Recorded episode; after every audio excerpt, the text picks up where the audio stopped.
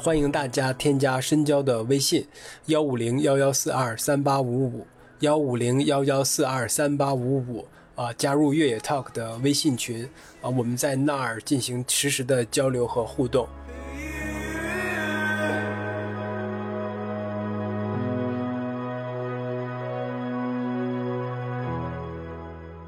大家好，欢迎收听本期越 Talk 越野的越 Talk。我是申娇，哎，这个是我们越野 Talk 跟香港一百达成一个合作，成为这个比赛在大陆地区的一个独家的播客合作伙伴。其实大陆地区可能专聊越野跑的这个播客也就我们这一档吧，所以你说它是独家也还是挺理所当然的。对我们这这个系列节目的一个职责就是更好的把港百介绍给大陆地区的跑者们以及参加比赛的这些选手们，同时在赛前跟大家传递一些赛事相关的信息。呃，在此基础上呢，我们可能还会给大家提供一些训练呐、补给啊、装备啊，还有一些心理调试方面的一些小建议哈。这个系列的名字叫“香港一百赛事通讯”，我们越套跟香港一百大陆地区的这个推广者和联络人马德民马老师联合策划推出的。哎，今天我们很荣幸的请到了 Ultra 精英运动员武媛媛来参加我们的节目录制，跟大家分享一下这个百公里级别或者是超马级别的这种越野赛的一些训练的方面的内容。好，那我们先请吴媛媛跟我们的听众朋友们打个招呼呗。嗯，大家好，我是吴媛媛，很开心也能有这个机会和大家交流。吴媛媛的成绩大家可能也是有目共睹的，尤其是最近一年。在这个比赛当中的表现也是很亮眼的。圆圆可以先跟我们简单的聊一下哈，你这个作为一个百公里的这个超超马运动员来说，你的参赛经历是什么？从最开始到现在参加过大概多少的比赛？其实从参赛经历的话，很多年了，一五年开始参加比赛，但是那个时候是小白的阶段，可以完赛就好了。在当地一些越野赛可能还成绩还 OK，但是大赛呢可能就经验很少。正式参加越野赛，能够接触到嗯全国各个地方的跑友，包括让对方知道自己的比赛，可能是从一六一七年，从一七年开始跑。那个时候第一场正式的大赛就是柴谷唐斯，也是哎那个时候开始。就是接触 Ultra，开始认识这个品牌，就是缘分的开始吧。对，接下来的话，一八年跑的很少，一九年算是我自己个人的一个小巅峰。一九年自己比较成绩好的就是跑了呃古丈的一百，拿了女子冠军。接下来的神农架女子冠军。一九年算是拿冠军最多的一年，但是二零二零年到二零二一年的话，就当时就有点荒废，没有比赛，也是有客观原因的嘛，这个叫疫情的原因。对，其实疫情倒并不是最主要的，可能还是因为自己吧，生活啊、爱好啊各方面、家庭的转移了。一点那时候有点迷茫，就是可能去玩玩其他的东西了。呃，后来又觉得特别喜，还是喜欢越野。又重新哎，开始慢慢的恢复训练，积累跑量，嗯，参加一些小的比赛，慢慢的提升自己状态，嗯，才有去年吧，二零二二年，嗯，崇礼幺三零的成绩，还有柴谷唐斯，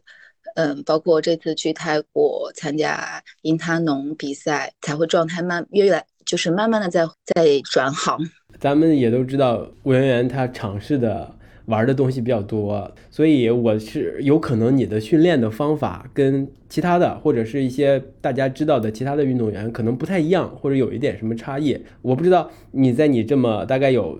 六七年、七八年的这个参加越野跑比赛的经验当中，呃，你最开始的训练方法和现在的训练方法有什么差异或者是调整改变吗？你最开始的时候是怎么训练的？你现在是怎么训练的？会有很大的差异，尤其是去年刚过去的这一年和之前，从心态上到训练上面都有特别大的差异。我之前呢，就是会其实有氧堆的并不多，呃，都是会跟着比我强的，比如男生啊，然后是去去拉扯，然后每次都是跑的强度很大。对于我个人来说，比赛也是会超出自己本身的能，就是本身训练的积累。这个过程呢，就会让我。感觉很痛苦，然后心里也很有压力，包括身体上呢，会各个地方有些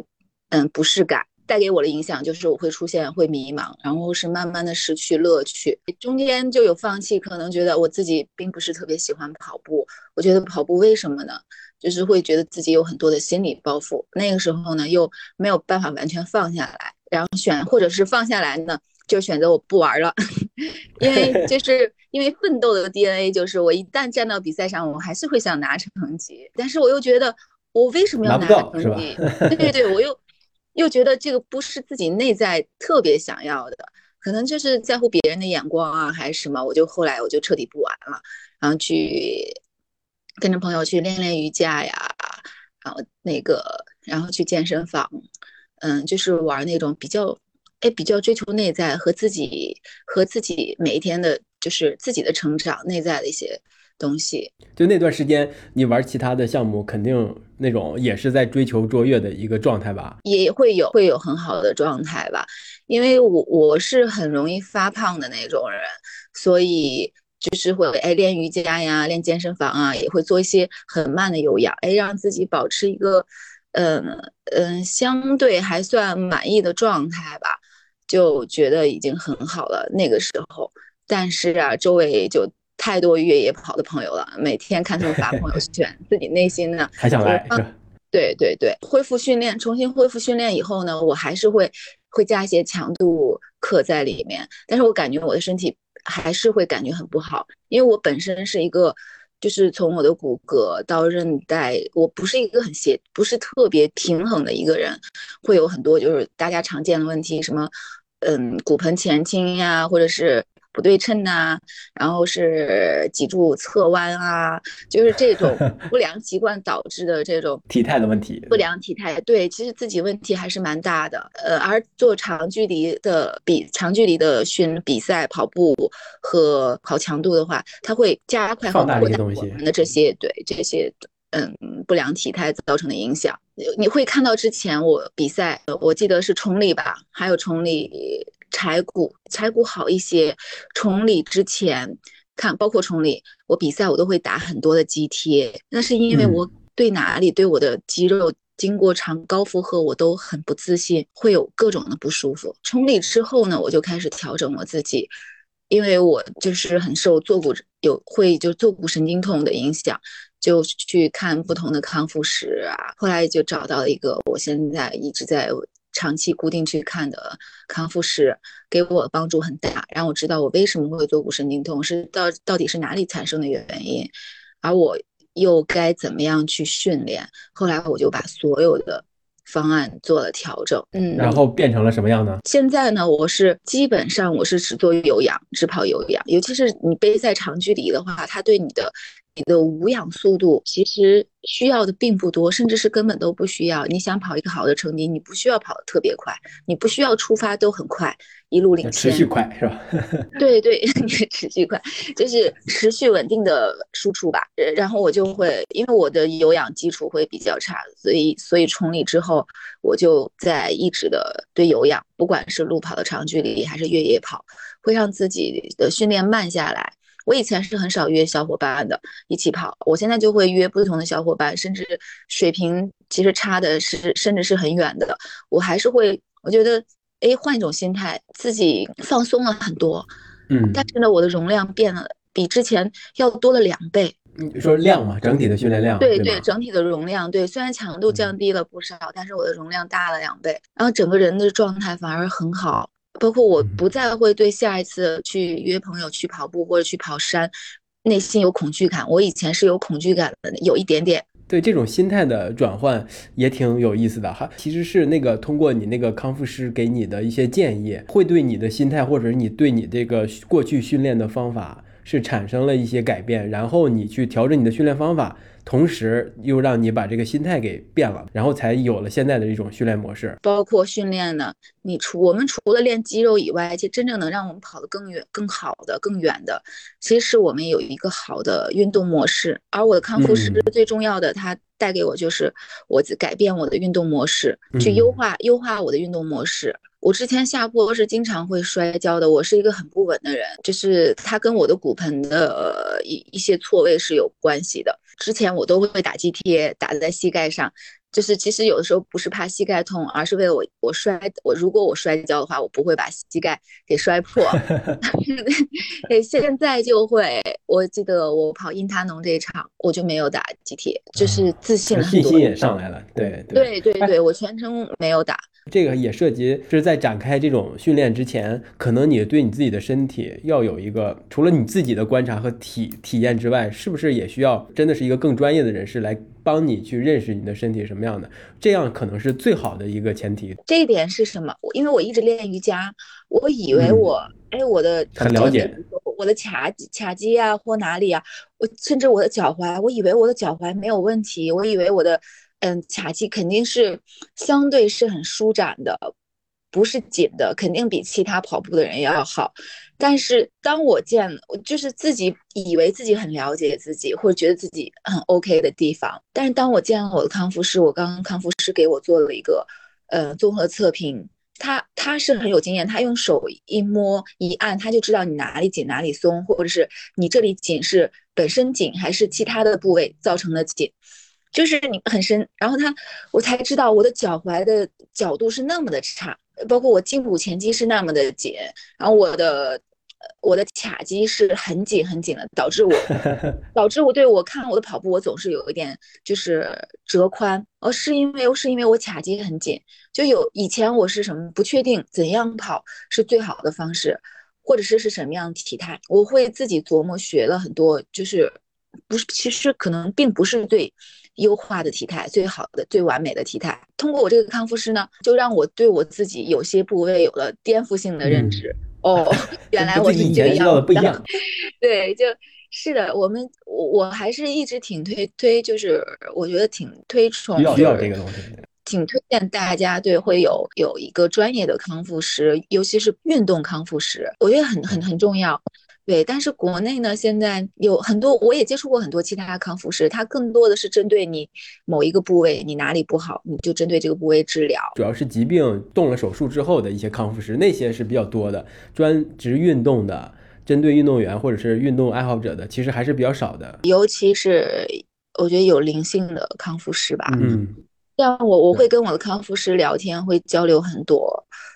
比如说我的下坡是怎样的，我会给他发生的 UTMB 他们里面那些大他们跑跑坡的视频，我会让他帮我点评一下哦，这个运动模式是怎样的？这有意思。对他会给我说，他会给我，我会告诉他你，他会给我说，哎，他们哪些立线是好的，哪些是也是有问题，是疲劳之后的。我下我会告诉他，我下坡情景是什么样，上坡情景是什么样。比如说会遇到石头，然后这个下坡的角度是怎样的。然后他除了给我作为做一个肌肉。身体上的一个松解，然后我松解完以后呢，我们就会去下面的多功能室去训练。训练以后，他会结合上下坡制造一些情景，让我去练习。嗯，所以我会感觉我的上坡和下坡的运动模式是在，就是会。改变了很多，而且我知道怎么样是好的。这个真的是立竿见影的效果吧？你能够感受得到？那时候我们还在想，我一定要把它推荐给，就是我们阿传，觉得对以以后可以大家一起去去传播这些东西。对对对，我觉得这是很有必要的。它比本身装备还要重要，我觉得。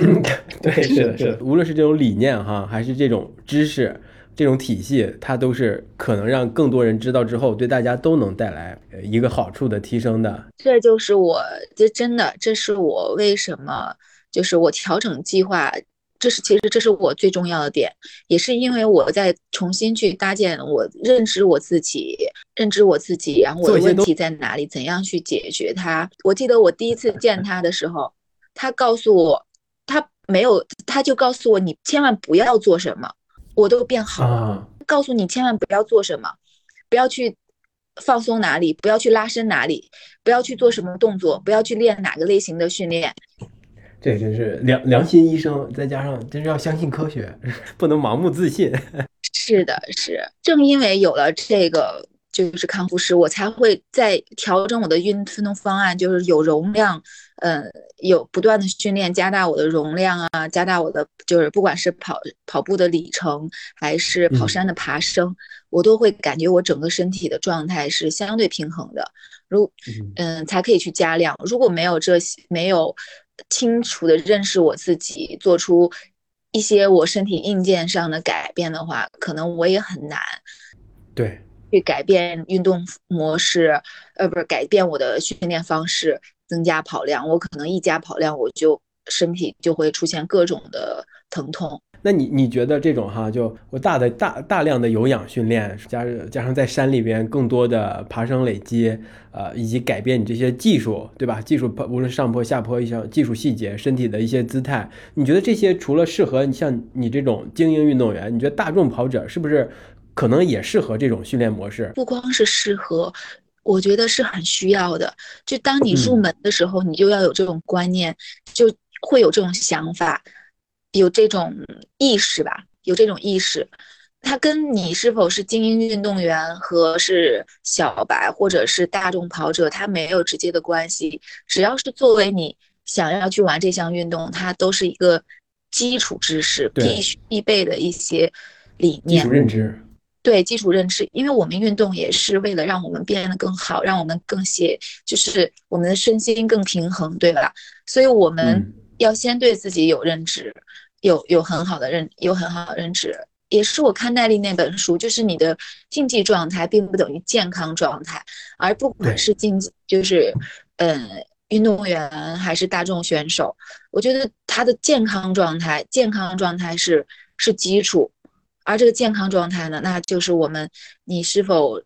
哎有很存在一些基本的问题，你要去解决，然后你才可能去上量，不然你在错误的方向，你越走越远。伤害会越来越大。你认为你可以跑十公里、二十公里很健康，比可能做其他的运动的人可能心肺会更好。但是呢，你这里疼，你那里痛，这也是一种不健康吧？咱们这一部分聊的其实是相对来说是更理念性的一些东西，让大家要知道，在你开展这些耐力运动之前，尤其是像这种距离很长的，像超马或者是越野跑这种耐力运动之前，你的训练你要有重新的一个认知。首先，你要对你的自己的身体要有一个。正确的认识不只是自我感受，最好是找一个专业人士，能够给你一些指导和建议。是的，尤其是刚入门，他会刚入门的话会更好，更好调整。我是觉得，只要是你不是特别在天资上很差的人，我觉得经过有这些专业的指导和一些正确的训练的观念、理念和训练方法的话，每个人都可以成为，不能说是精英跑，每个人都可以成为还不错的是吧？所有的跑者。对对对对，呃，聊完这这一段哈，咱们可以稍微更具体的给到大家一些建议，因为现在距离香港一百应该还有一个多月，三四不到四十天的时间了吧？我就你个人的经验来看哈，那你赛前一个月你要不要调整一些训练，或者是跟嗯日常的一些训练会有一些变化吗？因为港百算是嗯高速赛道，因为它的但是呢，呃，它因为我是前些天刚好。从泰国路过香港，就去跑了一下香港赛道，跑了前三十和后三十，也是最简单的一段和最难的一段。对，然后是，它是前三十基本上都是偏路跑的，后面三十呢，它会有爬升，但是它的爬升也是，嗯，公路盘山公路加一些硬的土路小径啊台阶混合，所以对于针对港百的训练呢，可能。我我个人会觉得，嗯，我会就是，嗯，港百首先它是路跑，很，我觉得路跑的路跑路跑的奔跑能力一定要有，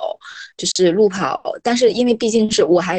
嗯，回到一点就是我们跑长距离跑越野跑，那我们训练的最主要的那就是多往山里面去，然后多练爬升，它比你它和你。就只练路跑是完全不一样的。如果你没有时太多的时间去训练的话，那我建议大家把更多的时间，甚至是你时间很有限的话，把全部的时间都用来去累积跑山，嗯，你累积爬升，可能比你去把这些时间用作去每天可能只跑只跑路跑效果比较好。对对，体能是一块很重要的，而。去爬升、爬楼，对于体能的训练，它比路跑要强很多，要好很多。嗯，针对港百呢，嗯，因为还是想要跑一个好的成绩的话，可能我还是会，我上个月是前两个月我是完全没有路跑的，一方面是没有时间，嗯，就是在备赛越野，所以我一直都在山。另一方面也觉得没必要。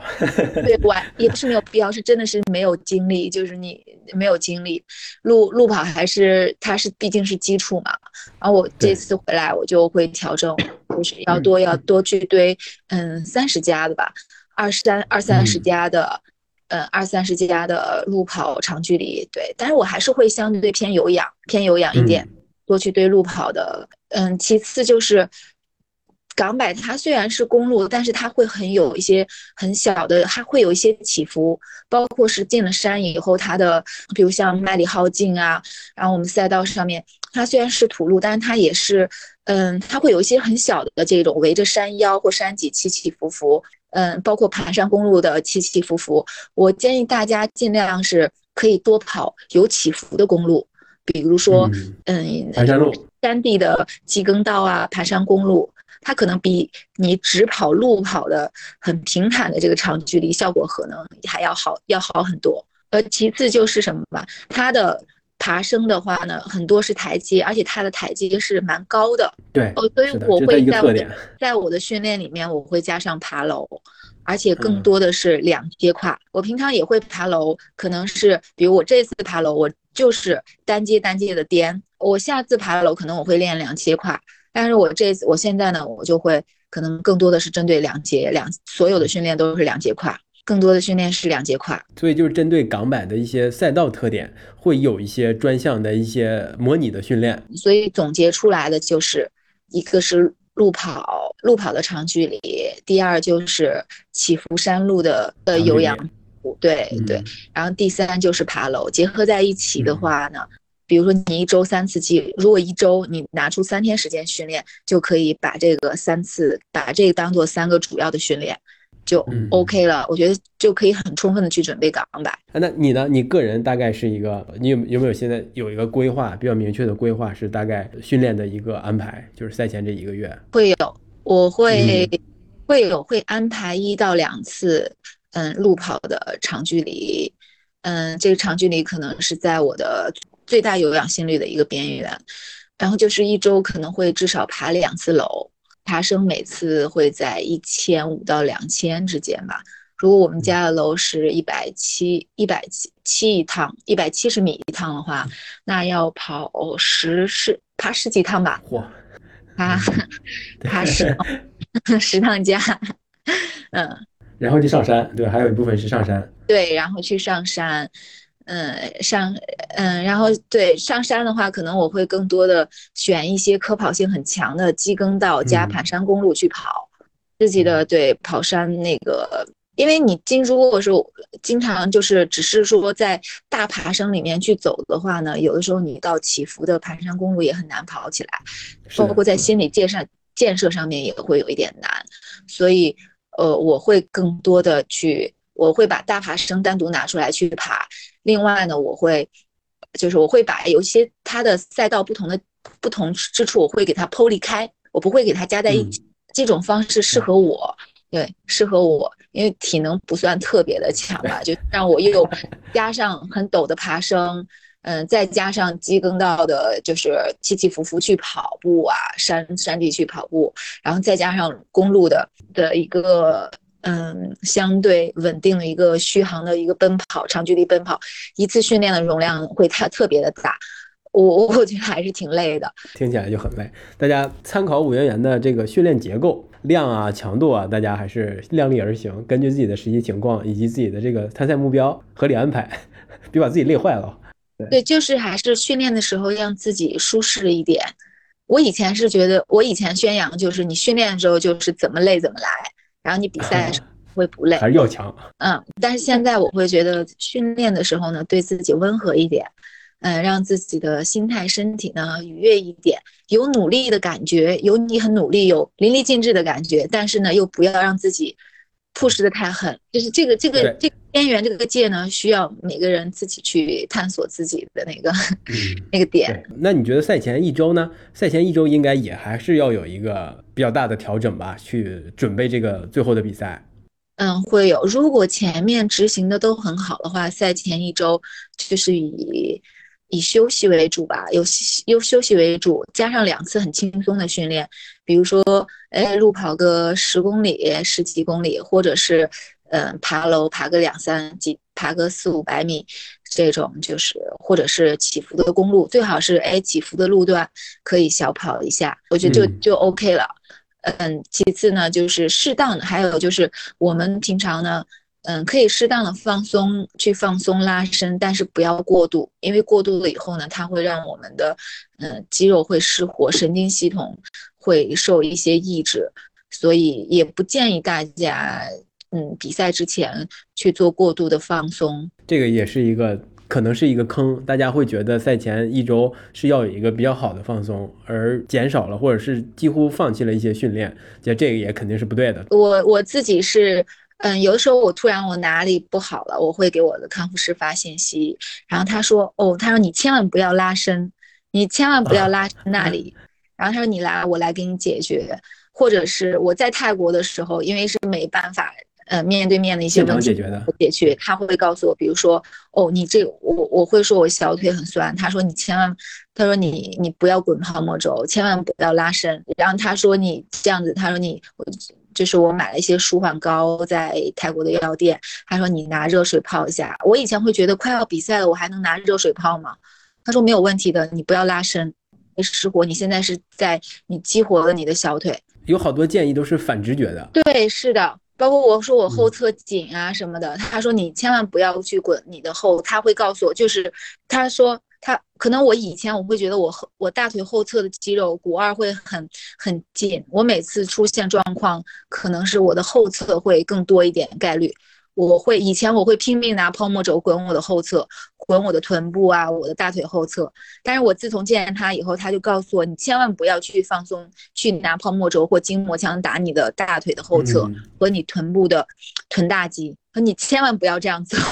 让会让你的训练成果打一个折扣，在比赛中。对他，他会对他会造成我肌肉的一些就是神经的抑制，他会告诉我你可以。用泡沫轴滚哪里可以用筋膜枪打哪里，然后哪里不可以打，他给我说的很清楚，然后我就按照他的方法去执行，也就是也要会注意的，有些可以做，有些不可以做。其实你在泰国回国的时候就已经经过香港了，就跑了两段比较有代表性的。呃，港百的赛道，那你觉得这种赛前去到比赛场地的这种适应性的赛道训练，会对这个比赛的结果和呃最终的成绩有一个比较大的影响吗？会有影响，但其实并不是特别的大。有可能大家都在放大这种去赛赛道适应的一些作用，对吧？其实你你看，以前我是从来都不会，以前是没有机会去适应赛道的。嗯，但是也会有一些好的成绩。就首先还是你的准备吧，你准备充分了以后呢，当然这种准备除了训练以外呢，还有你的你的肠胃啊，你的心态呀很重要。其次就是，因为我们每次我们比赛的时候，它会有数据的。通过即使不是去见这个赛道，不是亲自去走这个赛道，我们都会拿到那嗯爬升的一个分段图和分段表格，我们通过去。对我们通过去分析，呃，这个可以重复的去分析、去读这些表格，哎，通过这个数据，我们对它的难度，包括爬升海拔图，其实是可以分析出它的呃每一段的难易的。通过这个分数据的分析呢，来分配自己的体能和补给方案。是一样 OK 的，哎，我觉得这个你说的很好，就是大家一定要详细、非常详细，甚至反复的去阅读那个它的海拔图、它那个路书以及它的赛道描述。这点任何比赛应该都是可以提供，会都给都能给到选手这些基本信息的。大家一定要去反复的阅读，去理解这个赛道，去想象这个赛道，结合你日常的训练。甚至不不比那个你要必须要打到赛道上去能够感受的更多。你即便去到赛道，提前去适应训练，也要反复读。是的，就是你在脑子里你就想象中，哦，我跑到这个 C 这个 CP 点爬升多少，然后我跑到这里是个什么样子的，我应该什么时候吃胶？就在先提前看那个表格，先在先意会一下。这里我有一个 有一个很好的故事啊，就是呃。一个算是一个对一个很很悲惨的笑话，就说到崇礼，崇礼我们也是提前去的，然后也有其他的小伙伴哥们儿提前去跑赛道，然后有一哥们儿跟我同一组别，我们是一百三十公里组的，嗯，他提前去了，比我们提前还去了三天、三四天，他把一百三十公里的赛道全跑了，全踏遍，很自信，他本身能力也很强，稳了是吧？所以我就不点名了。我我真我会觉得他也是，呃，我我我会觉得他应该肯定是能取得一个很好的成绩，年子男子前三是肯定是没有问题的。然后就是比赛之前呀，常规烟雾弹呀，说哎呀，出发之前不行不行快没练好没练好啊，我跟 跟就是我就是要带我一段呀，或者是先慢一点一起跑啊，出发就不见人了。后来 我断断续续，我在赛道上就是出发第四十公里的时候，我看到他，我说你怎么在这里？他错路了。我说你怎么会跑错路呢？然后他就好先走了，先走了。我这一路都没有碰到他，我以为我我一直以为他能进前三，甚至第一就是我一冠直以为军是吧？能进前，结果我冲线了以后，他都还没有到，最后是拉到了二十多名还是什么？就是我我说你怎么了？他说他跑错路了，他说他一路跑错了五五次，然后多跑了多跑了至少也有四五公里，就是我说这是怎么？这个跑错路跟心态也有关系，就是他看的路，他觉得很 OK 了，反而放下放下这个防备，这这个警这个警惕这一块的，对对对，所以本身以为自己探过路是不会错路，结果他错了那么多次。嗯对这个东西的平衡很重要啊！你你刚才说的，呃，赛前的这种准备和功课不应该只体现在训练上，对吧？你有一些案头的工作，对比赛的了解、阅读，是吧，都很重要。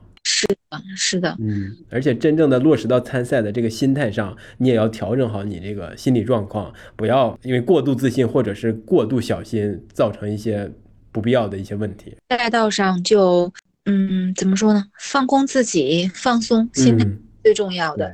放松。我说起来是这个样子，但是确实是很难。包括在比是的是的赛的时候，我也会有很紧张。它不光是一种心理上紧张，它是一种生理上的反应。嗯比如说我这次，比如说是跑因他农，我因他农之前我也会训练，包括甚至会稍微嗯爬爬快一点，跑快一点，嗯做一些就是体能上的一些拉扯，我都感觉自己的就是肌肉啊各方面都是很好的。但是比赛出发的时候，我会整个人情不自禁的肌肉还是会有一点紧张啊僵硬。嗯我会就是强度相对比自己平时训练拉强度的时候还要低一点，但是我出发几公里的时候，我就会突然感到哪里就是曾经受伤的地方有不舒服，其实是一种可能还是会心理上有一些的紧张兴，就是兴奋的那种紧张，对还是对，就是它还是会影响。我说我这个伤我两个月康复了，我平常训练我都没有过，就有都没有任何反应，为什么？嗯，到比赛的时候强度也还可以，也也是在自己的承受范围之内的，为什么就会突然就有不适感？那你会有那种心是悬着的感觉吗？跑因他农就有，我先是刚开始一出发，我状态还挺好的，我刚开始在外面后后面出发的，后来我就慢慢慢慢的一点点跑，跑到上山呢，就热身开了以后呢，我就往前跑，往前跑，嗯嗯，经过一段机耕道以后呢，它会是公路，公路一路缓上坡，我其实当时跑的状态很好，很舒适，但我突然感觉我的右腿的膝盖窝靠上的一一点，就大腿后侧肌肉突然开始痛，而这个痛是什么？是我去泰国之前一个月，嗯，就是一次急性拉伤受过的伤。但是第二天我去爬山，慢慢的就好了。之后一个月他都没有任何反应，呃在那个时候突然就很痛，而且这个痛跟我当时拉伤的感觉，当时第一次拉伤的感觉是一模一样的。我第一次拉伤以后，我是立即就是一瘸一拐的，就不能正常跑步了，而而且那个当天我都走路都会痛，当时我的心一下子就凉了。咯噔一下，对，这四公里、五公里、四五公里、四公里吧，四五公五公里，我说这怎么办？我说要是这样子下去的话，我可能我我不到十公里我都要退赛，心一下子就是真的是悬到嗓子眼，嗯，特别的害怕。那时候我就感感觉感就是告诉自己要冷静，我就立马很慢慢慢的下来，就一点点的去就是一小步小步的往前，就是往前颠儿，尽量让自己不要有有那个后撩特别多的一些嗯折叠，尽量放松这里。当时就开始自己与自己的身体在对话，就这种状态 在调整。就调整慢的就回来了，对吧？对，放松点，但是它慢慢好了一些，但是还是会有一点点，就是会有会有一点点的不适。那那个时候我就开始是慢慢的，后面的就是像色鱼啊什么的，刚开始我超了他，然后开始调整，慢慢他们都都又超过了我，而了。我对，但是我不知道是不是因为这种这种心理，我从那个之后就开始肠胃感觉不适，想拉肚子。我觉得他是跟可能跟我当时的心态。也有关系，对，也也也有关系。就突然刚开始肠胃是好的，当我突然出现了这个问题以后，我心一咯噔一紧张，然后我又感觉我想拉肚子。对这个这样子一直调整了十几二十公里吧，哎，我突然感觉我后侧就好了很多，对嗯，就好了好了很多，但是自己还是不敢加速，万一再重新痛起来的话，真的后面有有有将近还有还有一百六十公里该怎么办？就是前面一下子自己的节奏就跟预想的不一样了。对对对，一下子就乱，之前还是很有信心的，就一嗯下子就就乱了。嗯然后又慢错过了补给打卡点。对对，慢慢好了以后呢，又跟前面拉了很多的距离，很多的时间。按说你看前面二十公里，二十到二十公里的处的和和前面他们嗯女子第二、第三，就拉了二十分钟，就一下子就就就拉了二十分钟。后来是慢慢调？不拉肚，嗯，也不拉肚子的，哎，腿也感觉好了很多了，就开始拼命的追，但是追就又追得很心急，就是追得很专注，所以又错过了打。又是不是又心又凉了？对，哎呀，这个就就还好，自己有一个，就是我当时真的，如果要是换做其他的比赛，我可能真的选择退赛了。但是嗯当时我就告诉自己，我来是干嘛的？好，我来，如果我争不了前三，可能最终我的最我们最终目的是为了拿 UTMB 的直通名额，或者是拿石头来增加自嗯己，嗯，对报名的就是中签的几率。我说这是最基本的，这是最基本的目目标的。对，对最基本的目的。那我既然我错失了好的名次，那我就哎直通名额，或者是呃我最起码我完赛我可以拿到石头吧，这是最坏，这是最坏的结果。只要是我完赛就可以拿到石头，好那就可以，好那我就放弃成绩了，放弃名次了，我返回打卡，我再继续，至少我的成绩是有效的。我只要是能嗯完赛，就可以去达成自己这次次泰国之行的嗯，呃目的最。基础目的，对对，我就又回到了原点，把自己降级嘛，对吧？就是人总要 就是降 低对，降低自己的预期，如果纯粹只是如果一场不是说是为了拿直通名额呀、拿石头啊，他可能真的 真的有。还有就是备赛备赛因他农之前呢，自己对自己的训练啊和量的积累耐力是有了很有有信心。信心的，对，这是最重要的。我说多跑十四公里算什么呢？我说我对这个能力，我应该能跑两百公里的，而且我以后万一还想跑三三零呢，我现在就当测试一下，多跑十四算什么呢？就一直这样自自我安慰，加心理建设是吧？对，还是要保持乐观。然后就折折回来继续，然后追追追追追到最对后，对，就后来是比比较平顺的，追也还是蛮辛苦的，整个人的节奏，因为前面出发就出状况，节奏就就比计划的要要慢很多，嗯，嗯要就是嗯，后来去追赶又快了很多，返回打卡也是，就整个自己这次比赛节奏还是多灾多难的。对，对对 对，自己从来也我比赛从来没有遇到过这种情况，多种情况对很难对得，，而且我觉得很珍贵，嗯，是我，哎，我说这次比赛还挺好玩，对于我来说是是一场修炼吧，接受它就好好了。对，我也嗯不会去去，甚至是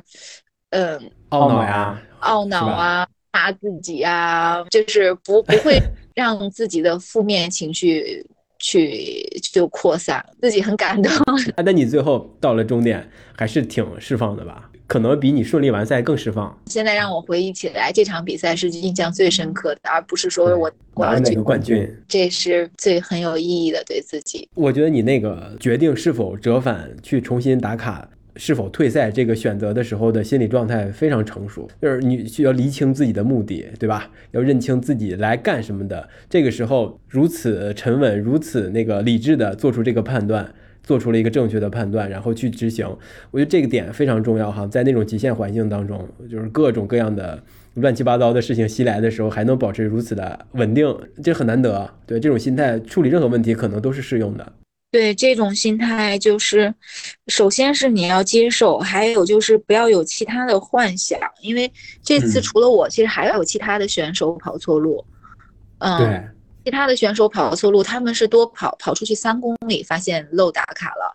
嗯，但是他们是我这是怪比赛，他们 也没，他们就继续选择向前，他们懒得折返，他们就选择继续向前。就是想着可以给组委会去申诉啊，或者什么去解释啊，看看能不能就是还算是完赛，因为毕竟他这个打卡点他并没有说是很远，他只是进去几几百米而已，一个折返可能也不到一，就是大几百米而已，他就嗯，他们就选择了继续前行，然后是嗯想着哎，就算是可以罚个十啊或者什么样子，就还算完赛。但最后真的是就是完全取消成绩的。在想，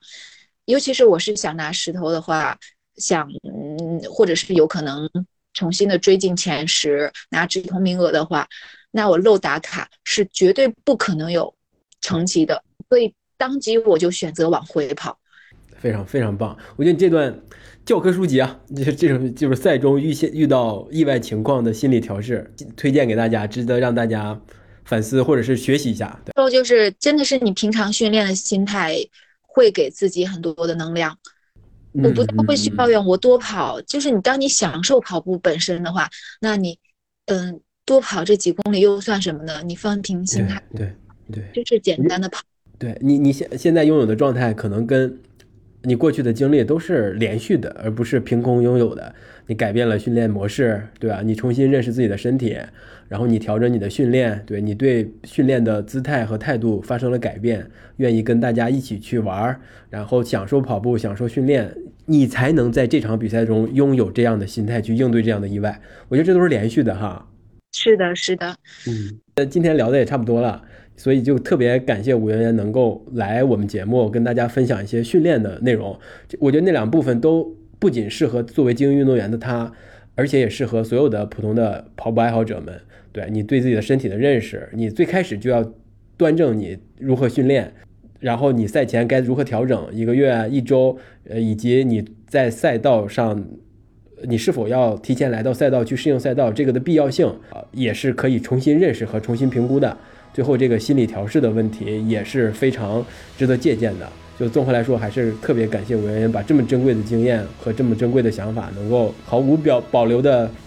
给大家介绍出来。那就最后祝武媛媛能够在今年的港版代表 Ultra 取得好成绩，好吧？谢谢谢谢，我在武汉等你们。